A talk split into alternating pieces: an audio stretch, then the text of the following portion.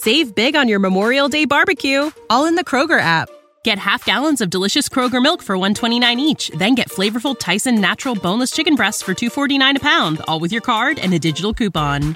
Shop these deals at your local Kroger today or tap the screen now to download the Kroger app to save big today. Kroger, fresh for everyone. Prices and product availability subject to change. Restrictions apply. See site for details.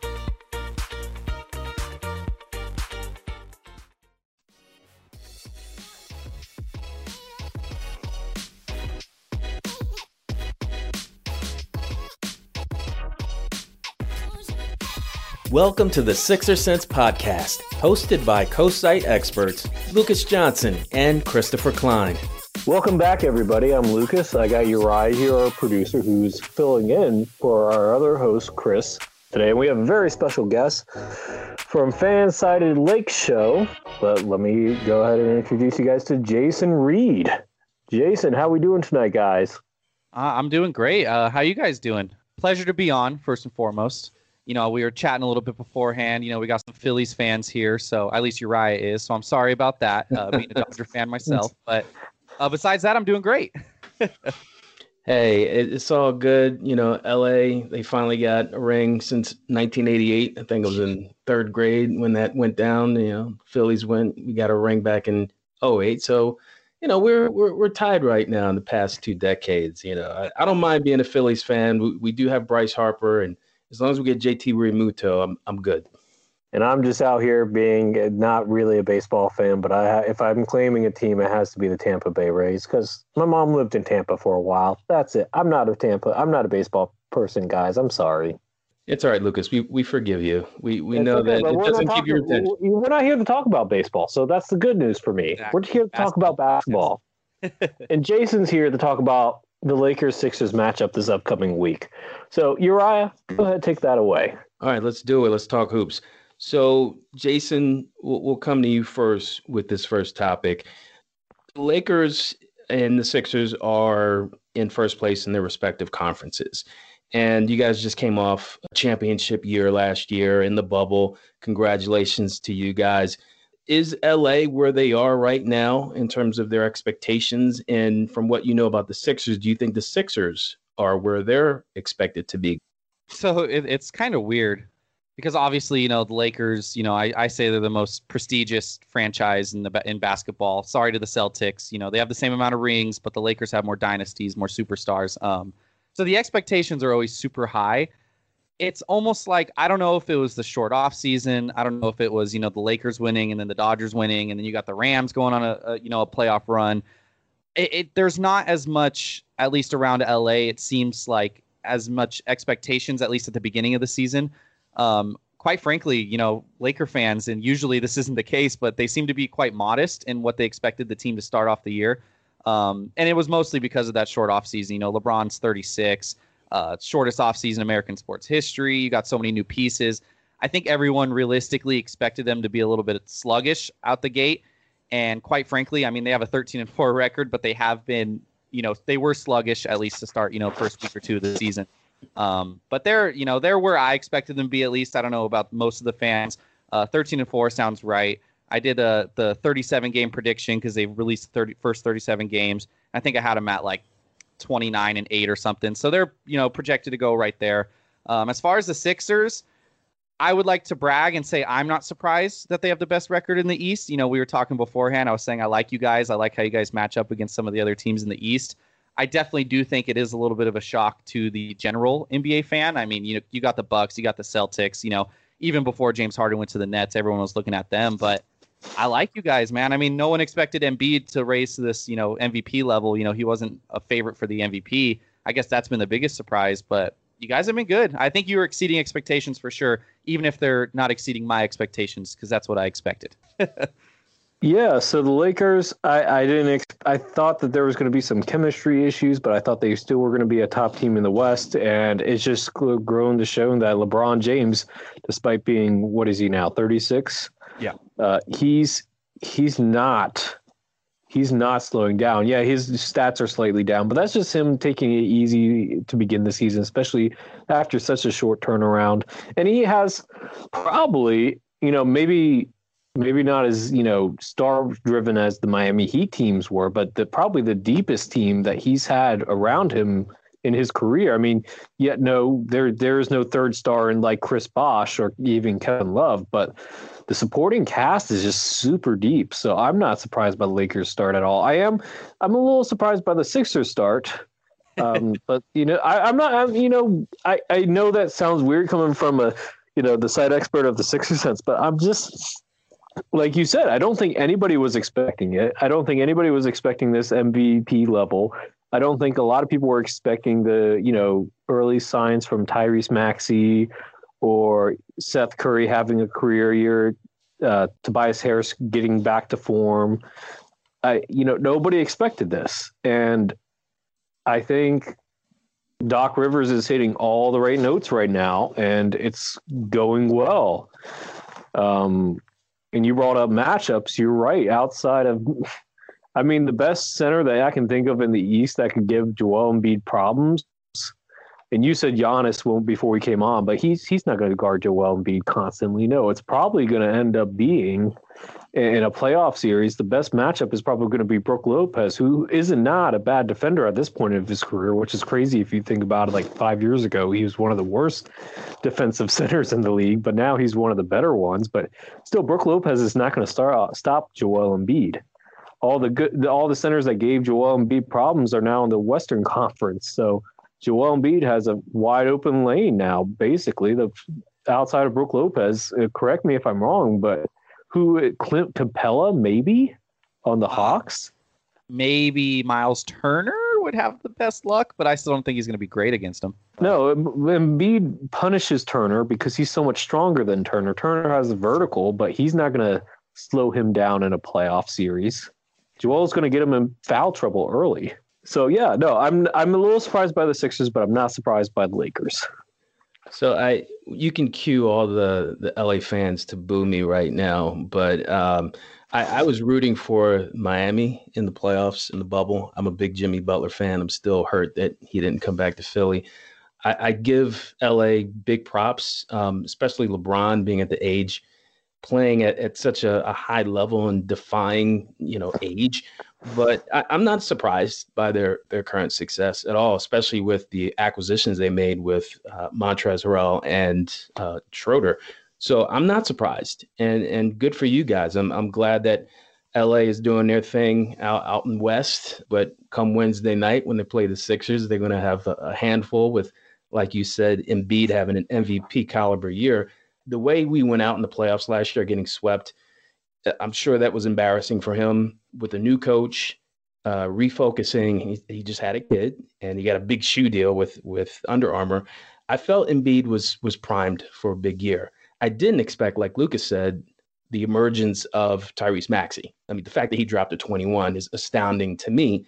And then Curry. I mean, bringing Curry into the system where he can spread the floor for Embiid, but also Embiid creates a reverse gravity to give him space to shoot it, it it really is impressive what what we've been able to do, and I'm, i just hope they keep it going. So that I, I I'm not surprised, but I'm also I am surprised a little bit. So let, let's move on to the next topic. So real quick before we do that, actually, I had yeah. one more point on sure. uh, why I had high expectations for the Sixers personally as a you know Lakers side expert. Um, I, I'm a big Daryl Morey guy. I mean, obviously he was um, with the Rockets, not with the Lakers, but he's one of the smartest minds in basketball. And the way he built those houston teams while golden state was you know obviously in their reign of dominance and honestly should have beat golden state what was that 2018 2019 when chris paul got hurt. Mm. uh, i'm a big daryl morey guy. When he went to philly you know i'm, I'm a doc rivers is cool. Uh, i worry about him in the playoffs so just keep your guard there. Um, but I knew when Morey took the job, he was going to do the right things, and he did. I mean, addition by subtraction by getting rid of Al Horford, um, and then the Seth Curry, Josh Richardson swap was just, you know, masterful. I mean, it's opened the floor up for you guys so much. And that's why I was so high on him. And I think, you know, Daryl Morey, you know, Joel Embiid's the MVP on the floor, but, you know, Daryl Morey's the MVP off the court when it comes to all NBA execs, including Rob Pelinka, who also had a really good offseason. But I think Morey, Morey did a great job. So let's get to the whole concept of LeBron versus Kobe. Not that it should be a competition at this point, you know, rest in peace, Kobe. But um, coming your way, Jason, how have the Lakers fans accepted LeBron up to this point? Is there still diehard Kobe fans who have a hard time accepting LeBron and just can't let go of, of the legacy that, that Kobe left behind, or everything is all kosher with, with those fans?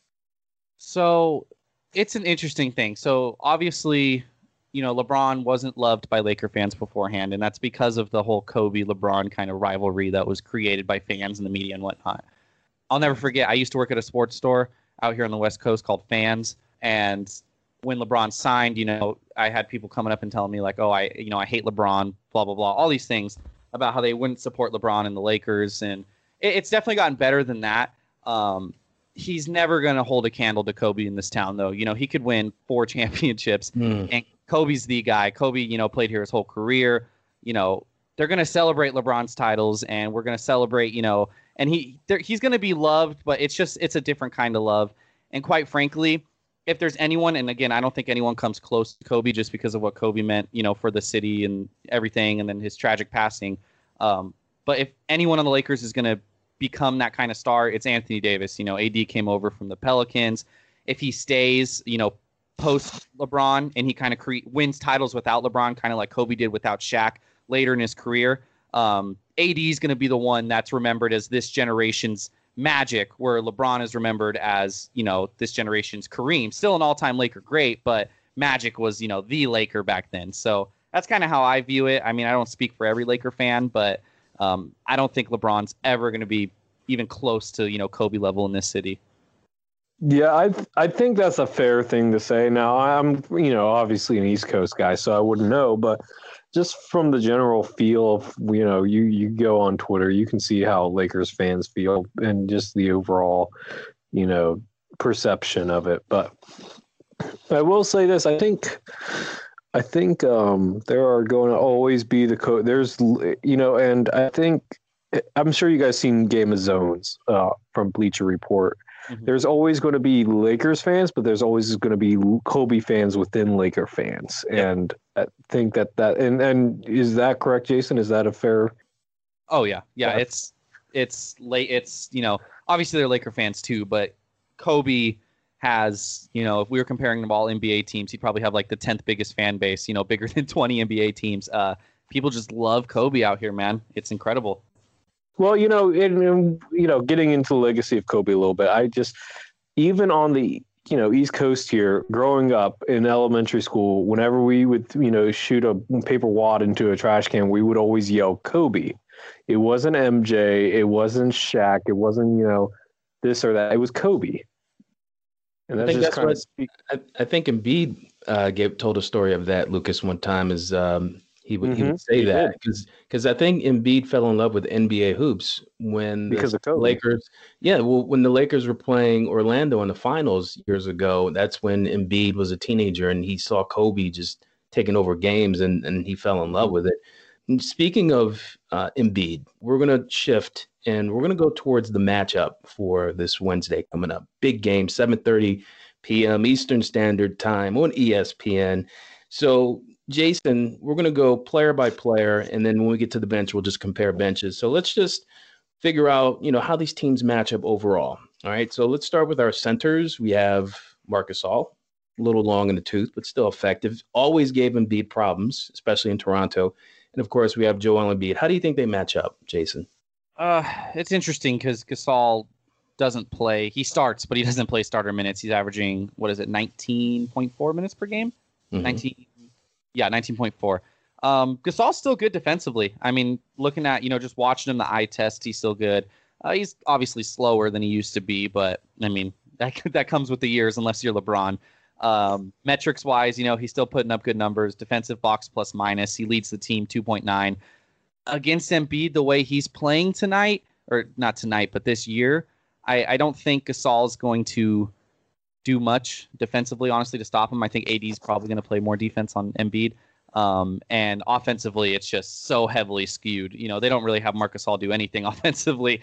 Um, so Embiid, obviously, you know, it, it's weird to say Marc Gasol's a legend, but he dominates that matchup, quite frankly.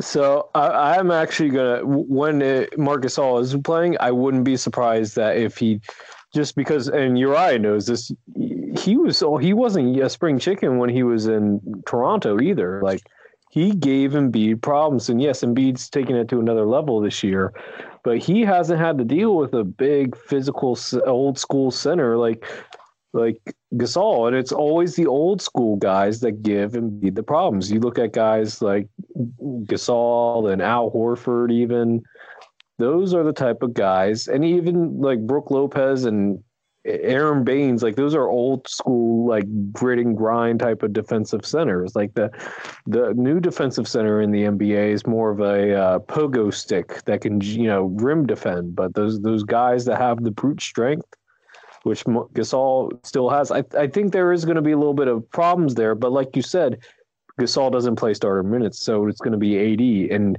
Joel Embiid has feasted on AD in the past. We've seen it. And then uh, they're not even going to try to put Montrezl Harrell on there. That that would be a terrible idea for the Lakers. Yeah. Uh, so, it, huh? That would be brutal.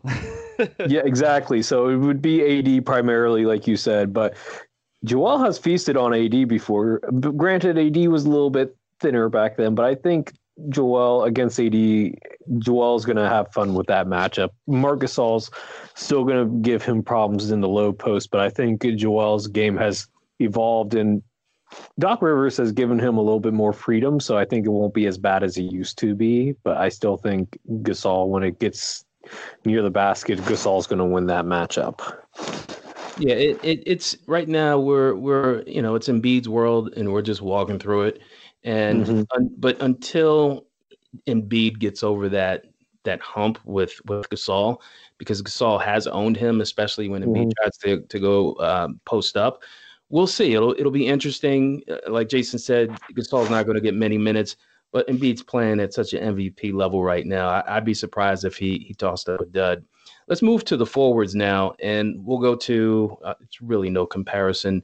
Let's just go uh, overall forwards. Um, do you think that LA has a better forward tandem? I mean, and if so, how much of an advantage do they have? um, yeah, they have better forwards. Uh, yeah, I don't even know why I asked that question. Uh, it's pretty close. Um, you know, we got two guys, top five, top six in the league versus uh, Danny Green, Mr. Playoff Brick, and uh, Tobias Harris, who four months ago was the most hated Sixer on the team. Yeah, maybe not. Maybe Al Horford. Um, it was Al Horford, yeah, but it wasn't. Yeah, it wasn't as far apart as you would think. um, you know, I mean, Danny Green, he's gonna do what he's gonna do. Uh, I don't think at this point in his career he's gonna stop LeBron, but I don't think he's gonna be you know primarily guarding LeBron. I think that's gonna be Ben mm, Simmons. Mm, yeah. Uh, AD, I mean, you know, Embiid. Again, I don't know how they stop AD in this game, quite frankly, and that's usually like the kind of um, insight I have in these games when I preview them on the Lake Show Life podcast. Um, it's always like you have two, you know, it's a dual-headed monster, and it's like you could stop. You can usually stop one of them. Not every team, you know, very few teams can stop both of them. Um, obviously, Embiid is no slouch near the rim, but the way that AD, you know, can stretch the floor and whatnot, he's he's shooting more threes and shooting them at a decent rate. Um, I just I think Anthony Davis is gonna have a huge game, and if Tobias Harris plays defense on him, I, I just I worry for the Sixers, quite frankly. Ooh. Mm. Yeah. Well, I'll say this: I wouldn't be surprised to start the game that Tobias is guarding Gasol. He did that during the playoffs when uh, Embiid was guarding Siakam. I wouldn't be surprised if that was the case here. Uh, I think AD and Joel are going to be guarding each other for the majority of the game. Um, and I will say this Joel Embiid's feet have gotten a lot quicker on the perimeter this past year. He's not dropping coverage anymore in the pick and rolls. He's keeping up with his defender on the perimeter. So I would not be surprised if you see Joel guarding AD out at the three point line and being efficient there. So I think the Sixers are probably one of the few teams in the league that can guard both LeBron and AD at a respectable level. The question is for me that I want to see is can Joel stay out, uh, Joel and Ben stay out of foul trouble in this game? Because if they can, it'll be interesting. Well, that that'll be hard to do because LeBron he gets so many calls. Um, mm-hmm. Side note: what what is up with LeBron? I know he's an all time great, but he cries more than than any infant you know, who, who's just desperate for a bottle. I, he cries after every play. Is, is, that something that Lakers fans are oblivious about, or they just don't care? I'm curious, curious, Jason. Um, I mean, if any Laker fan is oblivious, like pretending that it's not happening, they're lying to themselves. uh, it's one of those things. It's like you hate it when it's the other team and it's the yeah, other guy, but when yeah. it's your guy, it's it's okay. Yeah. I'm, I'm sure I'm sure fans, Lakers fans, and other fans of this uh, who don't watch the Sixers or aren't Sixers fans feel the same way about Embiid. But but I digress. So I, I feel like I think Harris is a better defender than than people give him credit for. Not to say mm-hmm. that he'll be able to, especially this year. Yeah, especially this year. Not to say that he'll be able to neutralize AD because I don't think anybody can, except maybe Embiid. Because in the past, I remember watching them head to head. They only played twice a year when he was with the Pelicans. Embiid owned AD. Now, mm-hmm. come Wednesday night, we'll see. But Green will probably be matched up on KCP. But mm-hmm. in terms of of LeBron, LeBron's just gonna he's gonna get his. Obviously, I I, I feel a triple double coming on for LeBron and AD. Uh, I think whether you put Embiid or Harris on him, I think I, I think it'll be tougher for him than for whoever's guarding LeBron. Yeah, uh, I will say about Tobias. Um, obviously, he's second on the team in points per game, so it, it sounds kind of dumb to say this, but outside of Embiid, I think he's going to be the one guy who really has a big game. You know, if the six if things go the Sixers' way, um, because you know, as we mentioned, you know, AD is going to be locked up with Embiid. Uh, LeBron, you know, he's a good defender when he tries, but he doesn't try this early in the regular season.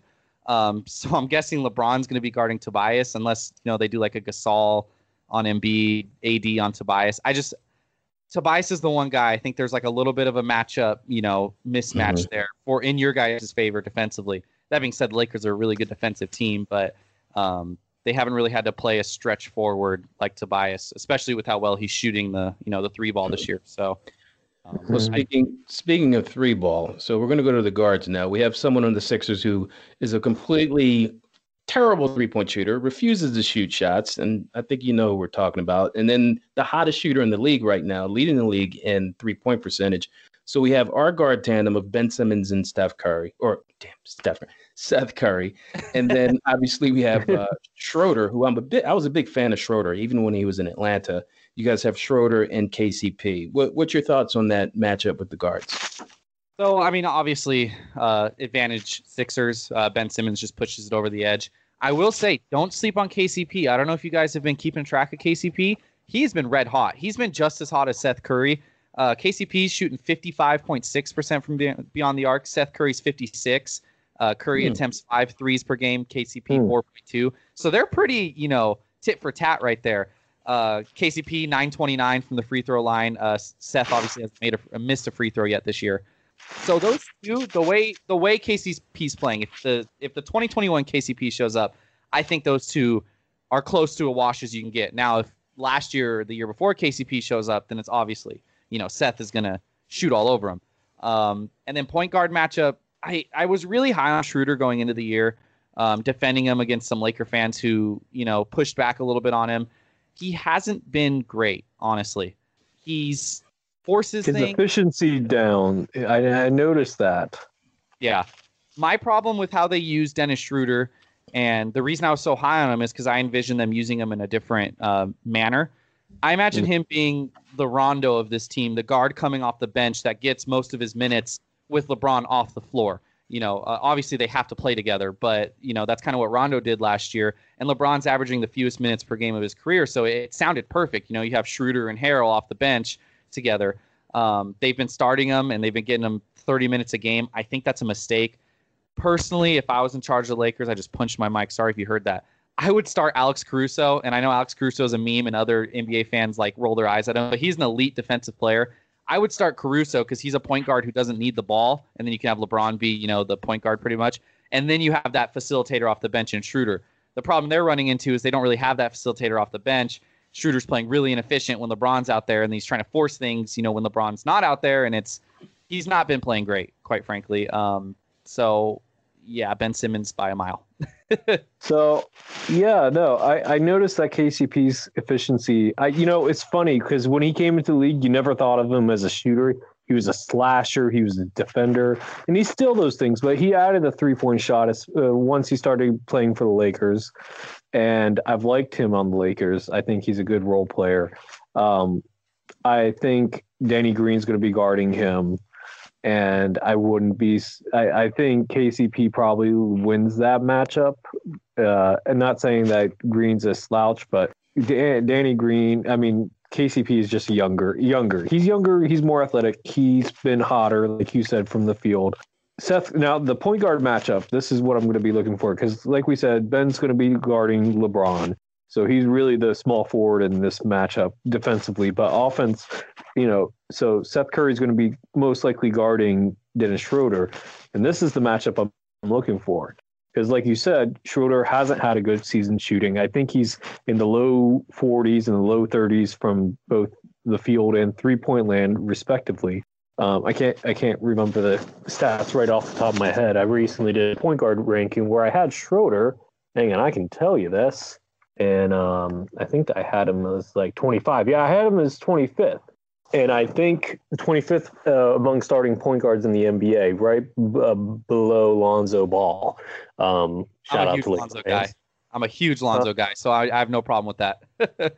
well, you know, I feel bad for Lonzo. Side note, I feel bad for Lonzo because two out of the four seasons that he's played, he's had to play with other ball dominant players. LeBron in his second season, now Eric Bledsoe in his fourth season.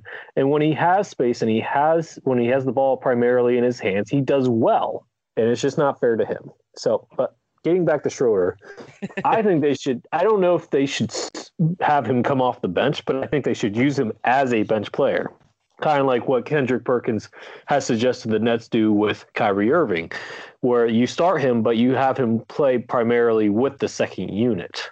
And I, I, I haven't seen enough Laker games to know whether or not that's the case, but that's how I would use Schroeder. Still use him at kind of like a six man, have him play with the second unit um, primarily throughout the game. Just still start him because I think the idea of starting him is if you start him, then LeBron has less burden during the regular season.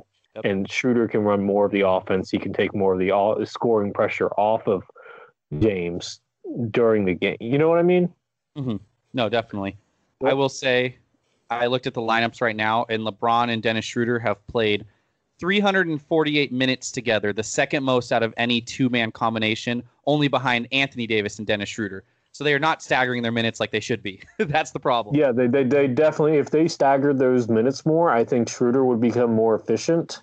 And I think he would be playing a lot better this year. If he they staggered those minutes and he was playing more of a six man role, I would he'd probably be a top twenty starting point guard in the NBA. But he's twenty fifth in my rankings right now. So I, I think you guys said some really great points about all the guards. Uh, I, am just going to go straight to Simmons, and this isn't this isn't on the agenda, so I'm veering a little bit, but it's about Ben Simmons and the chitter chatter that I've heard from people the past couple of years about Simmons possibly coming to LA. Is is that something on the radar, or is is that just you know ghosts haunting the Sixers about you know players leaving and and Simmons being associated with Hollywood, Hollywood Ben, West Coast partier, Kardashians, and all that stuff. Uh, is that something that Lakers fans talk about or even think about? Uh, ben Simmons becoming a Laker? Uh, I've I've never really heard any you know chatter about that personally. Um, but now that you've said it, it does make sense in my head because mistake me if I'm incorrect, but isn't he a Klutch client? Yes. Yes. Yes. That's another that's another factor yes. involved with so him. Now you got my gears turning. Klutch client, you know, wants to come, you know, if things don't work out in Philly, he's like, Hey, I gotta go somewhere. Let's go to the glitz and glam. By that point, mm. LeBron's gonna be on his way out. Hey, let's bring in Ben Simmons to be the new LeBron pretty much. Pair him with AD, and then we got our pairing afterwards. Um, I think that's a great fit, and I, I appreciate you bringing that to my attention. Um, but Laker fans, I haven't really heard any, you know, unless like just some random guys chirping on Twitter. Uh, I haven't heard anything, you know, about Ben Simmons to the Lakers, but I love it. Let, us round out this conversation about Wednesday night's matchup, and let's look at the benches. Right, I think both the Sixers and the Lakers have have very good benches. And for those people who aren't familiar with the Sixers in LA, we have on our bench our five that usually comes off. We have uh, Shake Milton, Dwight Howard, uh, Furkan Korkmaz, Matisse Thybulle, and Tyrese Maxey. And of course, LA, you guys have Harrell, Morris, Kuzma, Matthews, and Caruso. Jason, who do you think has the better bench? The Lakers. Mm. Okay. I- you guys have a great bench, and I think that the Sixers are one of the few teams that you know can compare to the Lakers bench. Um, I know I sound kind of snobby saying that. I hate being like homery or anything. Um, but I just I look at the Lakers bench. I mean, I don't love Kuzma. Those that listen to the Lake Show Life podcast know that I'm not a Kyle Kuzma guy. Uh, I thought he should have been traded three years ago. Maybe he shouldn't have even been drafted. not that bad, but um, you know, Trez he's a liability defensively, but he he gets buckets and he you know he gets boards, so he's good. Wes Matthews is really slept on. Uh, if you compare the numbers this year to Danny Green last year on the Lakers, it's pretty much a, a wash. He's done exactly what Danny Green was doing last year. Uh, I like Markieff as well. He's just an off ball shooter. He hasn't been great shooting the basketball, to be fair. Um, and the difference maker, and again, he, people think he's a meme and he thinks he's overrated because Bleacher Report and other outlets kind of overhyped him, is Alex Caruso. Alex Mhm. Caruso is fantastic. I mean, I just did an article the other day, and it was before their last game, so it might not be updated or it might be changed. But Caruso ranked first in guards in defensive box plus minus. Granted, you know it's a flawed stat. It's advanced defensive statistics aren't always the best, um, but he is an elite, elite defensive player. And all of a sudden, he could shoot the three now. He's shooting 56.7%, better than Seth Curry. Granted, not as many shots, so he doesn't qualify.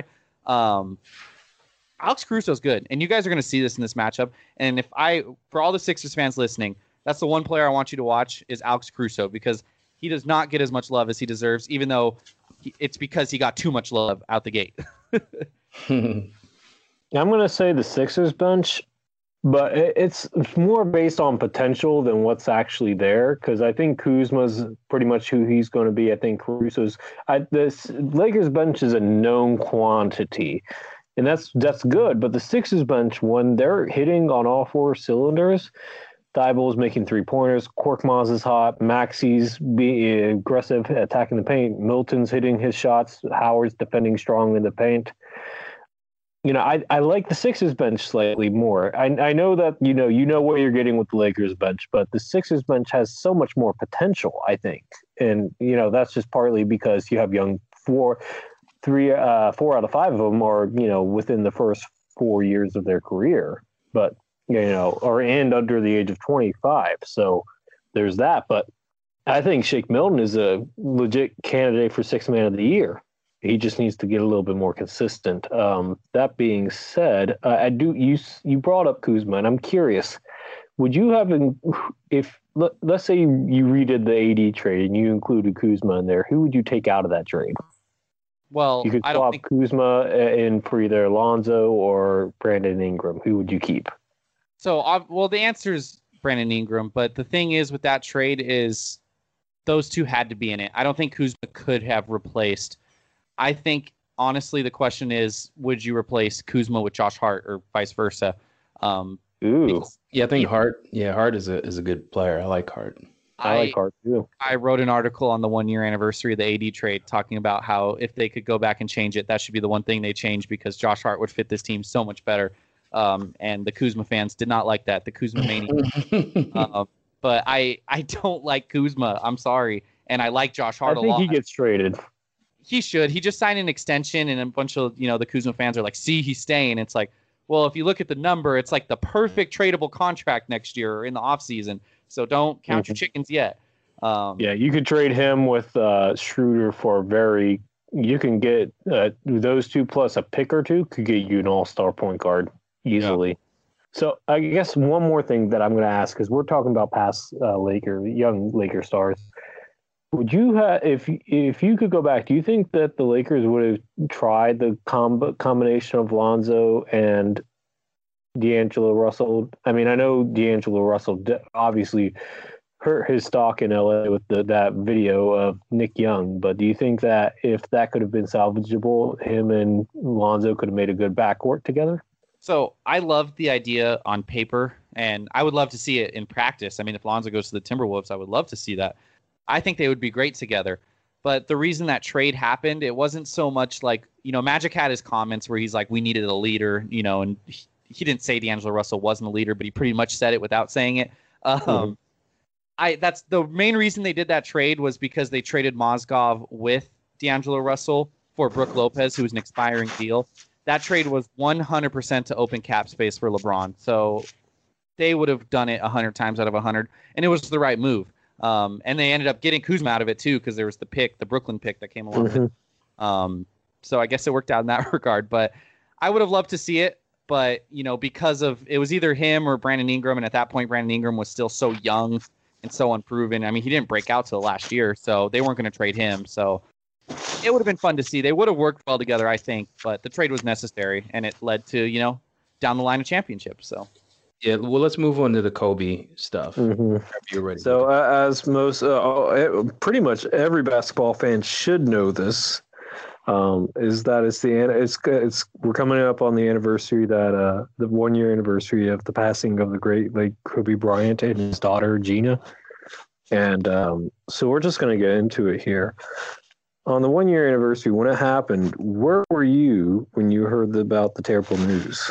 I was right here. Well, I'm sitting in a different chair. I was at my desk. I was actually not technically uh, supposed to be working last January for uh, you know getting a promotion and everything, and I had to like take a uh, take some time off, so I was not supposed to be working. I believe I was playing Madden.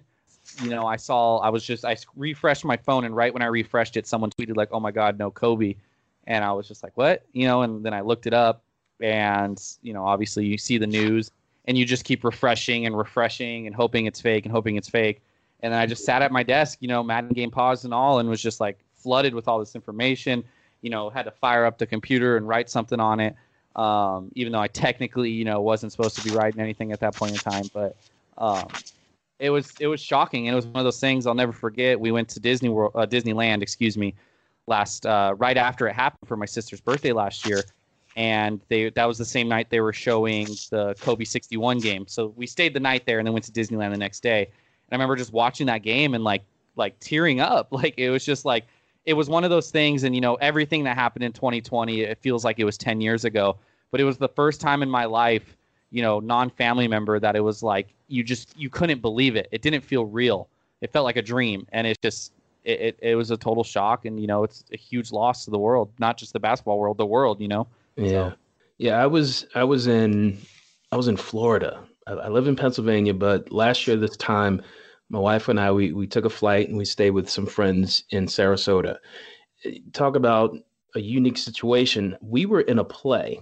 And when you go to a play, uh, at least in this particular place, they require you to turn your phones off. So we're in the play, and three, three and a half hours go by. And I, I come out of the play, I turn my phone on, and I get a text message from my roommate, my college roommate. And he said, uh, the text message said, Kobe passed, bro. And I'm thinking, what? And if you guys remember, the previous night the Sixers played the Lakers, yep. and and uh, LeBron passed Kobe. On the all-time mm-hmm. list of points or something like that. I just got chills. Mm-hmm. Oh. Yeah. So when my I read that text, I'm like, oh yeah, I know that. Like you know, Kobe was passed in the all-time scoring list. And then I looked online and I saw helicopter crash, Kobe Bryant. I'm thinking, no, this is this is not real.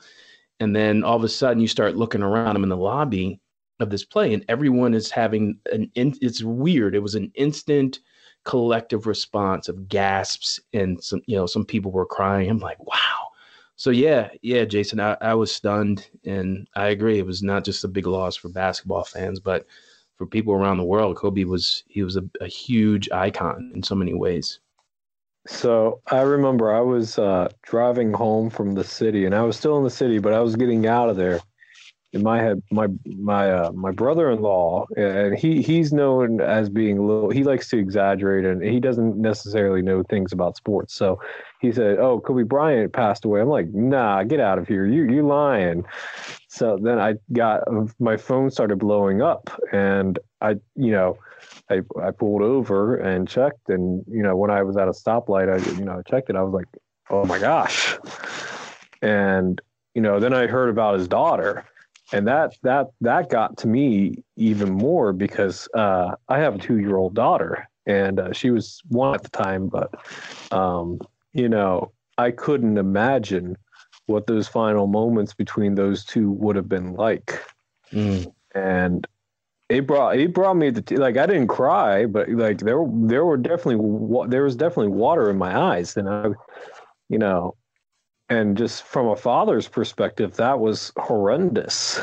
I couldn't like I, I wasn't even thinking from the basketball perspective. I was thinking of it from you know the father's perspective, but it was just so unreal. Like it didn't feel weird. Like me and my college roommate, we we called each other later that day and we talked about it. It was it was intense, man. Yeah. But uh, so let me let me let me just ask you this: What was your what is uh what is a Kobe memory that what is like one of your favorite Kobe me- memories that you had? It's a weird one. Um, because you know I was I'm only 22, 22, right? Yeah, 22. I had to think about my age.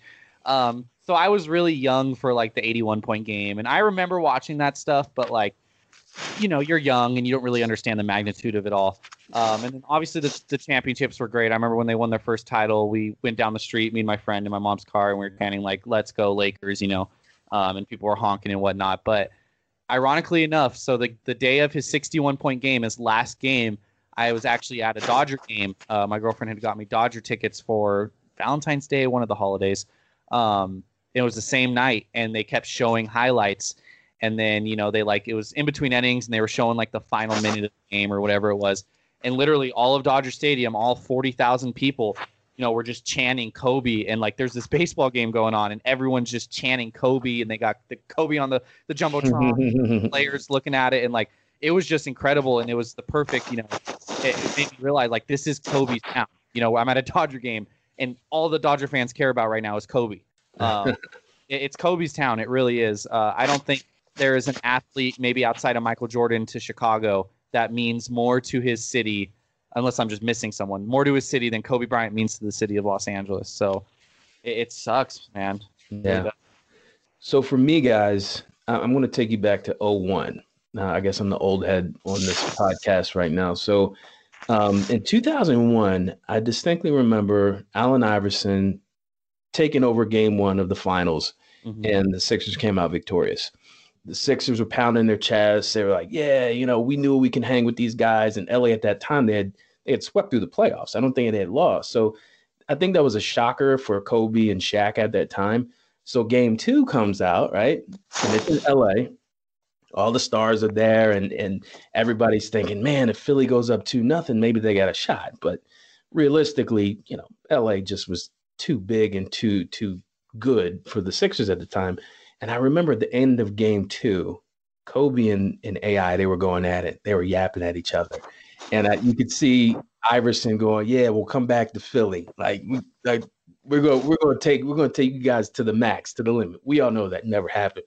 But when I think of Kobe, I think of that rivalry that he had with Iverson and the mutual respect that they had for each other. And Kobe, he was such an offensive threat. And I remember watching him as a rookie. I was in college when he was a rookie. And to see him develop over the years is just a huge space in my basketball, like, you know, my basketball lore and Hall of Fame for Kobe. I was never I can't say I was a huge Kobe fan, but I just respected his passion for the game. And that one memory of him against Iverson in the finals is, is always going to stick with me. What about you, Lucas? Mine's actually probably one of the lower points in Kobe's career. And that sounds weird, but just, just hear me out on this. 2008 NBA Finals. It was the one time I saw Kobe Bryant actually look like a mortal man playing basketball versus a basketball god. Because James Posey somehow was able to figure out how to defend Kobe. And that that stuck to me because that you could see how Kobe reacted at the end of that, you know, the end of the series and how he fused that into two more championships afterwards. But just seeing Kobe like not being like we can always talk about oh Kobe's you know one of the greatest greatest ever, but seeing a player that was so great being humbled in the, that regard by a by a role player defending him. It wasn't another great. It wasn't that. It, you know, it was it was a role player guarding one of the best offensive players in NBA history and seeing how Kobe, you know, looked then and then how he fueled it. That to two more championships the following two years really kind of stuck with me there. You're such a Debbie Downer, Lucas. Come on, man. treading on the man's legs. He, no, he got no. shut down by James Posey. Oh, come on, man. Nah, nah. That's your memory, man. That's your memory. Go with it. I mean, no, it's it's not like a. It's not to be disrespectful. I'm saying, like more of a. Um, it's crazy to see how somebody so great could be brought down, but then how they respond to that afterwards. Right, right. is amazing. So, yeah, but um, let me just get on the last uh, point here. Jason, what do you, Jason? What do you think the kind of legacy that Kobe left behind in LA, but also in basketball as a whole? the biggest thing is his, you know, the Mamba mentality, the hard work. You know, he, he was someone who excelled in everything he did. I mean, he was obviously an all-time basketball great. Wasn't perfect, and he knew that, you know, and we all knew that. But his hard work, uh, and then he goes and he he makes a short film and wins an Oscar for it. And then you know he starts his foundation, and that's thriving. And then he's you know, you know, coaching his late daughter, which is terrible to say, you know, Gianna, and you know all them, and the things that he was doing there, and he he was just someone who you know it, it's weird to say because he was someone that didn't necessarily have like a, a terrible upbringing and everything. You know his parents were rather you know wealthy and well off but it's just that hard work and just that he was los angeles. You know if you think about the point in time he played basketball football's gone. You know all the teams left. There was no la football team for 20 something years. Um, at the time the dodgers were undergoing you know their worst stretch ever. Everyone hate, hated frank mccourt their old owner um, they were weren't good really until you know we lost to the Phillies in the NLCS two years in a row, and then eventually this current run.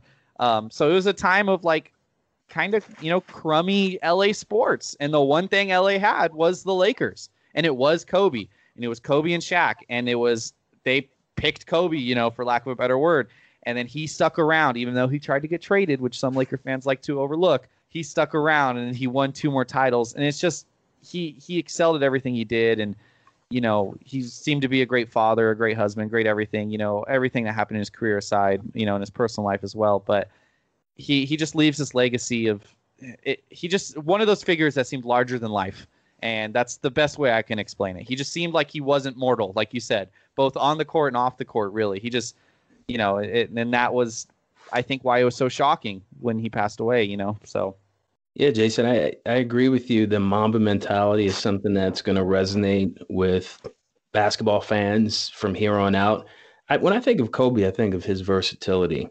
I'm old enough to remember when Kobe Bryant was rapping in a video starring R&B singer Brian McKnight, and Kobe was pretty good with his lyricist skills. So whether he's rapping or playing piano, speaks multiple spoke multiple languages. He was a poet, and to your point, Jason, he he had that uh, documentary, or uh, what was it, a documentary, or it was more of a it was a poem slash animated feature. Is that what you would call it? it was yeah dear basketball um, Yeah. it's Uh, like- homage to Yeah. basketball. yeah Yeah. So I mean, that was fabulous. I showed that to my students um, after Kobe passed, and they were amazed at how creative he was. So his his legacy it, it goes beyond basketball.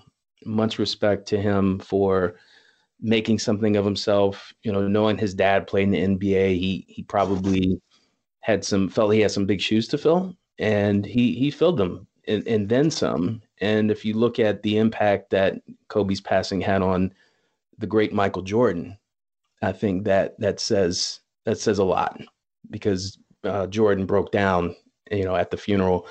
Uh, so that that that says a lot. So Kobe is definitely he's he's bigger than basketball in my opinion. So Kobe Bryant was basketball in the 2000s. First, it was him and Shaq, and then it was him. It was him until LeBron won his first title in 2012. It was Kobe's league. He was, and Max Kellerman said this best uh, from ESPN.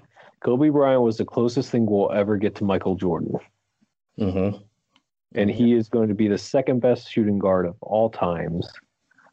And there's nothing that's going to change that, in my opinion. not james harden Oh. i'm just kidding You're lucky that Chris is not here because that, that is still a sore, sore subject for Chris. But um, We could go with James Posey though. James Posey was a small forward, power forward, but no, but no, but seriously though, seriously, um, he was like you said, he was L.A.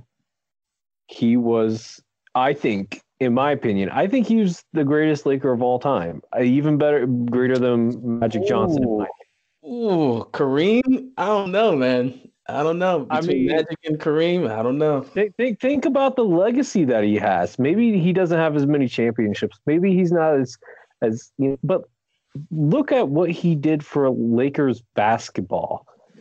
He kept it alive in an era in a time where it would have very easily died off. Twice actually. Depending on the age, Lucas, you, you it's a hard sell for people who grew up during Showtime Lakers. I, I was a kid watching, you know, Boston, LA. It I love Kobe and, and he definitely personifies excellence for the the year that you mentioned, the 2000s. But I, that's a hard sell for Showtime Lakers fans. Well, Wait, let's what- ask the Lakers expert. Jason. Yeah, yeah. What do, what do you think, Jason? Uh, um, I think it's uh, it's close. I don't think there's a wrong answer, but I don't think it's Kareem. And Kareem's someone who I argue is could be the greatest player of all time, and he just gets overlooked. But he did his thing with the Bucks before, and obviously he was great with the Lakers. I mean, he won two MVPs with the Lakers, if I'm not mistaken. But that was Magic's kind of. He was kind of the one, you know, for most of that tenure. I think personally, and again, recency bias, and I actually watch Kobe, so obviously I'm going to be biased, but I think it's Kobe 1A, Magic 1B, and then Kareem is 2. Um, and then Shaq probably 3. Nah, I don't know. What about Jerry West and uh, and Wilt? Jerry West? See, Jerry West is an all time great, but he. I feel like the era he played in and he only won one title, just how good Shaq was at his prime. Jerry West probably has more, you know, prestige to his name and history. Uh, Wilt, they got Wilt in the later stage of his career. I, I definitely take Shaq over him, but Yeah. I think it's Well, I'll say- 1A, I'll- Magic 1B. I'll, I'll say this: when you talk about Jerry West, you can't just talk about Jerry West the player. You have to talk about Jerry West the GM, who drafted Kobe Bryant. That's true. Well, traded for him in the draft, but For Vlade Divac, go figure. Worst trade in history looking back. Gotta admit. for Worst the for the Hornets, yes. yeah, yeah. I think it's a hard question to answer, and, and you know what? Your answer for one A, one B, that's fair. Just don't bring up one A or one B to Sixers fans because we still feel the sting of the Mikal Bridges trade. Thanks, Brett Brown.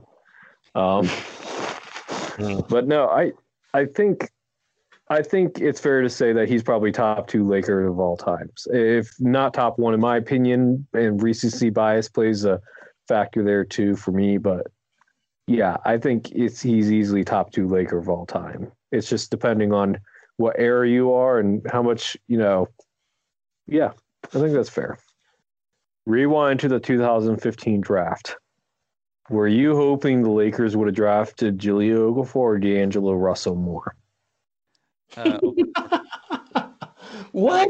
for a lot. Oh no. you know if like like if you guys go back and like look up like my name like you know quotations jason reed and then end quotations and then quotations Jahlil Okafor. I've probably written like seven articles about how the lakers should give Jahlil Okafor a second chance and that would be like he could he could finally become what he could be um, with the lakers and lebron and I'm, I'm holding out hope that's one player i'm still he's still only 25 so i'm holding out hope on Jahlil Okafor. Mm. Okay, so here here's my thing. I really thought the Lakers were going to take Okafor. It just seemed like they were. Oh, they are going to go for a dominant big man. That's so Lakers thing. They take, and then we get D'Angelo Russell, and then you guys took Russell, and I was so mad because I knew that we were going to take Okafor because there was no way we were going to take Porzingis, and there was no other player in that draft that was that like really wowed me Yeah. or like in the top three conversation besides Okafor and Porzingis. yeah So I was just like, I was so mad when I wasn't the smartest back then, so to be fair, um, but I am still holding out hope on him. I'm holding it. He's gonna be good one day. So Jason, um, where where can people follow you on Twitter? Can you give us that real quick? Uh, so if you want Lakers coverage uh, at the Lake Show Life, excuse me, I keep punching my mic cord. Uh, if you want to follow my personal, I got Lakers tweets, I got Chargers tweets, I got Dodger tweets. Uh, I just got funny tweets. Uh, it's at Eat Your Reedies. It's a play on Eat Your Wheaties, but you know my last name is Reed, so uh, R E E D I E S. And um, I do something on our podcast called Staggering Statistics, and I wanted to leave with that because we were talking about KCP earlier. Um, here's a staggering statistic for you guys. If KCP plays out the rest of his contract for the Lakers and averages as many games per season as he's been averaging, he will finish uh, 17th all time in games played with the Lakers, ahead of names like Lamar Odom, Shaquille O'Neal, Luke Walton, Rick Fox, Norm Nixon, uh, Robert Horry, George Mikan, Pau Gasol. Um, so KCP is just going to quietly be like a top 20 Laker of all time or top uh, tenured Laker of all time. That's definitely interesting. What? stat. That is mind blowing. so that's my staggering statistics to leave you guys with. Thanks, buddy. We appreciate it. Yeah, Of course, very thanks for much having me on. appreciated, bud. Awesome. Well, thanks, guys. I appreciate it. It was fun. So yeah, we thank Jason for being on, and we're looking forward to the Lakers game on Wednesday night. But we definitely cannot move forward without mentioning the three victories that the Sixers were able to come up with last week. So Lucas, uh, what what are some positives that you took out of the games that the Sixers won against Boston and Detroit last week? Uh, that Joel Embiid is a front runner for the MVP. I mean, that's that's the easy one. I mean, the guy's dominant. There, the, there seems to be very little that teams can do to stop him because he's making the smart reads. Yes, he's still getting turnovers, but he's making the right reads, and he's just dominating. So there's that. The, the Sixers are healthy again. That's another positive thing. Mhm. We don't have to rely heavily on rookies like Tyrese Maxey or you know, even Shake Milton as much because you know Seth Curry is back and Seth Curry didn't miss a beat either. Um, Tobias Harris is still, I mean, he dropped in his efficiency slightly, but he's still uh, pretty good. You know, and Ben Simmons in the second Boston game finally came back, and that's something that every Sixers fan should be. If he can be, do, uh, you know, aggressive like that, it doesn't have to be for a full game, but for a quarter or two that's a win in Sixers books and in, in, in the Sixers books, in my opinion, at least compared to what he started out, off the season as. Yeah, yeah. The, the the number one positive you you mentioned was Embiid, and I said it earlier. This is Embiid's world right now. We're all just walking through it right now, unless mm-hmm. you, unless you are a, a Jokic fan. You know, all those Jokic fans out there who, when it comes down to it, you know, if if both players maintain their level of, of production and overall effectiveness, it's going to be a tight race. But if you want to talk about impacting both sides of the ball, offense and defense, Embiid clearly is a much more complete player. Jokic is an outstanding offensive player, but defensively, he does not have the same impact as Embiid. But anyway, uh, the one positive thing that I'll mention, Lucas, has to do with Ben Simmons. And I've probably, even more than Chris, I've been a huge critic of him because he is so gifted. He's so strong. He's so tall. He's so fast. And I think after the, I think after the, the second Boston game, I've come to a realization, and I'm just going to lay off Ben. And here's why. He's, his free throw shooting has improved tremendously. I think against uh, Detroit last night, I think he what what do you make eight out of ten? So, and it's not just that. I, if you look at the pieces that this team has around Joel right now, I'm just starting to just accept the fact that Ben is not going to shoot. If he does start shooting, it's probably going to be a turnover because he still has a horrible shooting form. So, I'm laying off Ben. Everybody, I'm just going to let him be Ben as long as he plays great defense and he keeps going to the rim, getting fouled and making foul shots, I'm good with that. I'm good with that. So He won a seven of ten from the foul line, but that- still and that's pretty, good. pretty good. yeah, that, that's that's very good for him. So so those are the positives. Any negatives stand out from those games, Lucas? Shake Milton still isn't consistently a threat. Mhm. That's the one thing I think is going to kill him in uh, six man of the year is that he's not consistent as a, a scoring threat. He he has slumps. Mhm. And we saw it again when the Sixers are fully healthy that he has a hard time. And I think it's partially just him trying to figure out where he fits in the offense because it didn't happen until Seth Curry came back. But, you know, Milton definitely has times where he doesn't, it looks like he doesn't know where he needs to be aggressive at. And it's, and you can see it just by the sheer amount of shot attempts that he has. Mhm. And I think that's just something that Milton needs to figure out and that Doc Rivers needs to help him figure out. Because, um, yeah. I mean, Seth Curry's having a career year, Shake Milton's having a career year. You got to figure out how to balance those two out. Yeah. Or, or make sure that they're both being aggressive. Yeah, that's definitely something in the past few games. Milton kind of regressed a little bit. Uh, and, and, that could be a number of reasons. He, he just could be on the cold spell um, and picking and choosing and being aggressive. I think he does have the green light whenever he's on the floor from Doc. Uh, the one thing that stands out to me that that I did not like from some of the recent games is the turnovers. If if we can keep the turnovers down from here on out, I, I think we obviously in, in, increase our chances of winning. And um, that's pretty much it for me. Negatives. It, I just think turn keeping keeping the ball and being more uh, protective of each possession is is something that that the Sixers need to keep doing. They need to be aware of that. I will say this that in terms of turnovers, I will give Ben some credit because I believe in the last couple games he's he himself has kept his personal turnovers low, which is uh, veer from the regular this season because for the most part this season he's been very turnover prone. But um, this month, the last three game, I mean, he was having like like above five. There was a stretch. Yeah, it was before bad. this game where it was bad. But this these past three games, but these three past three games, he had three, two, and two. That is a win in my book for Ben. Yeah, he, now, the fouls have been kind of high, but I'd rather have fouls than turnovers. Exactly. Exactly. I, I am on board with that. And for the social media question of the week, there's so much talk about. I feel like Lucas, we talk so much about Ben and Joe that we overlook um, our highest paid player. but I, I like Tobias. I've always liked Tobias, even when he was with Orlando and Detroit and even mm-hmm. the Clippers. So the question of the week has to do with Tobias Harris. And the question was how satisfied are you with Tobias Harris? And is he an all star? Is he an all star? So if we go to Facebook, we have some different responses. I'll just read a nice thread right here. Josh Trimmer on Facebook said, Love it. Playing like an all star, earning that money, attacking the rim uh, making those threes. Brian T. Glenn says if we end up number one in the East, they will have to give us two All Stars. So I would say yes. Uh, Greg Seiler says Tobias is doing a good job. Steve Scher says so far so good. And Mo Sumrin, here's what he said I've criticized him a lot, but he is balling this year.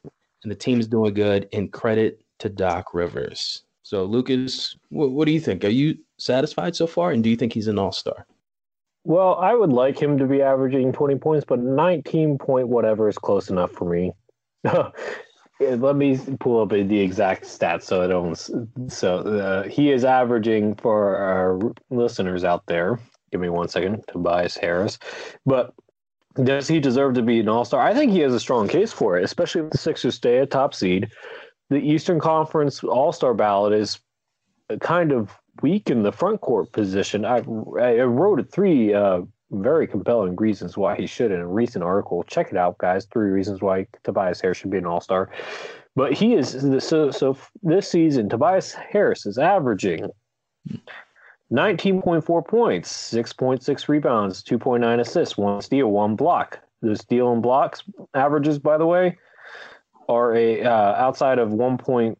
Uh, actually, yeah, no, those are career highs for him in terms of um, steals and blocks per games. That being said, um, the guy's special. I, I don't the, the the type of efficiency that he's having. Which, by the way, Chris, right now he is having a 90 50 40 season average shooting 90.3% from the uh, free throw line 50.1 per, 7 51.7% from the field and 45.5% from the three-point line. There are only a small list of players that have shot that for a whole season, and Tobias Harris right now is on is doing that. Now, will he keep up with that? I don't know, but it's a strong possibility. Lucas, those the, those numbers right there, I didn't know he was doing that right off the top of my head. So that can give him a case for being an all star. I think there's too mm-hmm. I think there's too many marquee players in the East right now. I think it'll be hard for him to make it. Uh, it's a stretch. I think he deserves at some point. Um, if he makes it, I feel very happy for him, and I am satisfied with with how he's doing. Now, some people are giving a lot of credit to Doc Rivers, but if you think about it, he has very similar numbers to last year: twenty points a game, eight rebounds. So I, I don't know if he gets that much as much credit as just Tobias just putting in the work and executing the way he should be. Now, maybe because of the system that Doc has created and that that connection they had from LA. And on top of that, Lucas, I know you know this, we have a new roster. We have more shooters on the floor. We have more dynamic players. So so that probably helps boost the effectiveness of of Tobias. And I'm just happy for him. I've, I've always been a Tobias fan, and, and I hope he keeps it up. Well, I, I will say this um, two things. One, regarding Doc Rivers, Doc Rivers gives player clear roles and stuff. Ben uh, Brett Brown was infamous for not doing that, just as Glenn Robinson the third. Um, but you know, you look at so he knows what he needs to do for Brett Brown, uh, not Brett Brown, um, Doc. Doc Rivers, and Doc Rivers has clear expectations, and he knows, and he's doing that for him. Now, when you talk about the Eastern Conference playoff, uh, you know, All Star depth at the front court position, let me throw out some names here for you. The only virtual locks I see is Durant, Jayson Tatum, Joel Embiid, Bam Adebayo, and Giannis. Those are my virtual locks. Middleton Jaylen Brown and Jimmy Butler are near locks, with Butler and Brown probably they can be backcourt players, so there's some flexibility there. And then you get into game names like Sabonis Sabonis, I mean Domantas Sabonis, Julius Randle, Gordon Hayward, Jerami Grant, Nikola uh, Vucevic, Andre Drummond, and Pascal Siakam. Now, if we factoring in team records, which that that is part of the All Star voting, and teams that have bad records, their players don't usually make the All Star team. Look at Bradley Beal last year. Um, that would take some players out of that. Players mm-hmm. on losing teams like Grant and Siakam, Hayward. they're not going to be they're not, they're probably not going to make it just based off of their team records right now. And then there are some teams whose uh, there are some players whose team are floating around 500, and depending on what happens there, will impact that as well. You got Vucevic, you got Drummond, you got Randle, and Hayward. Drummond's probably not going to make it just because he's not the best player on that team. Collin Sexton is. Yeah, yeah, exactly. And he's a front court player, so that leaves Vucevic, Randle, and Hayward, right?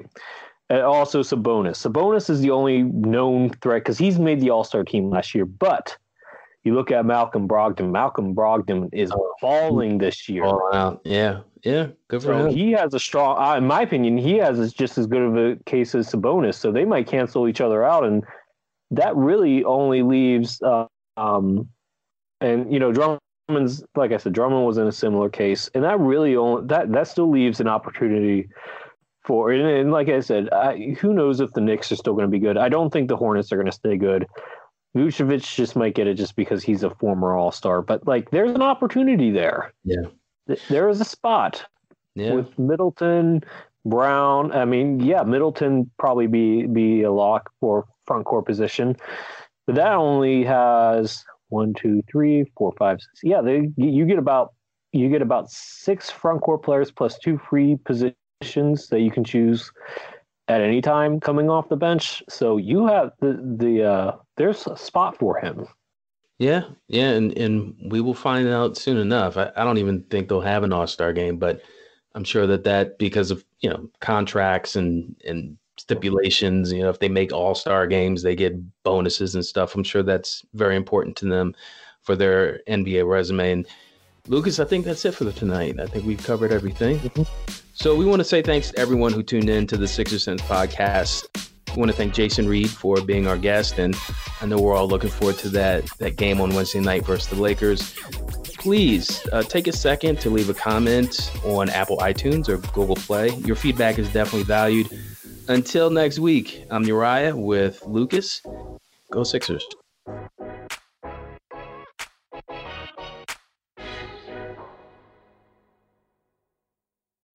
When you need mealtime inspiration, it's worth shopping Kroger, where you'll find over 30,000 mouthwatering choices that excite your inner foodie. And no matter what tasty choice you make, you'll enjoy our everyday low prices, plus extra ways to save, like digital coupons worth over $600 each week. You can also save up to $1 off per gallon at the pump with fuel points. More savings and more inspiring flavors make shopping Kroger worth it every time. Kroger, fresh for everyone. Fuel restrictions apply.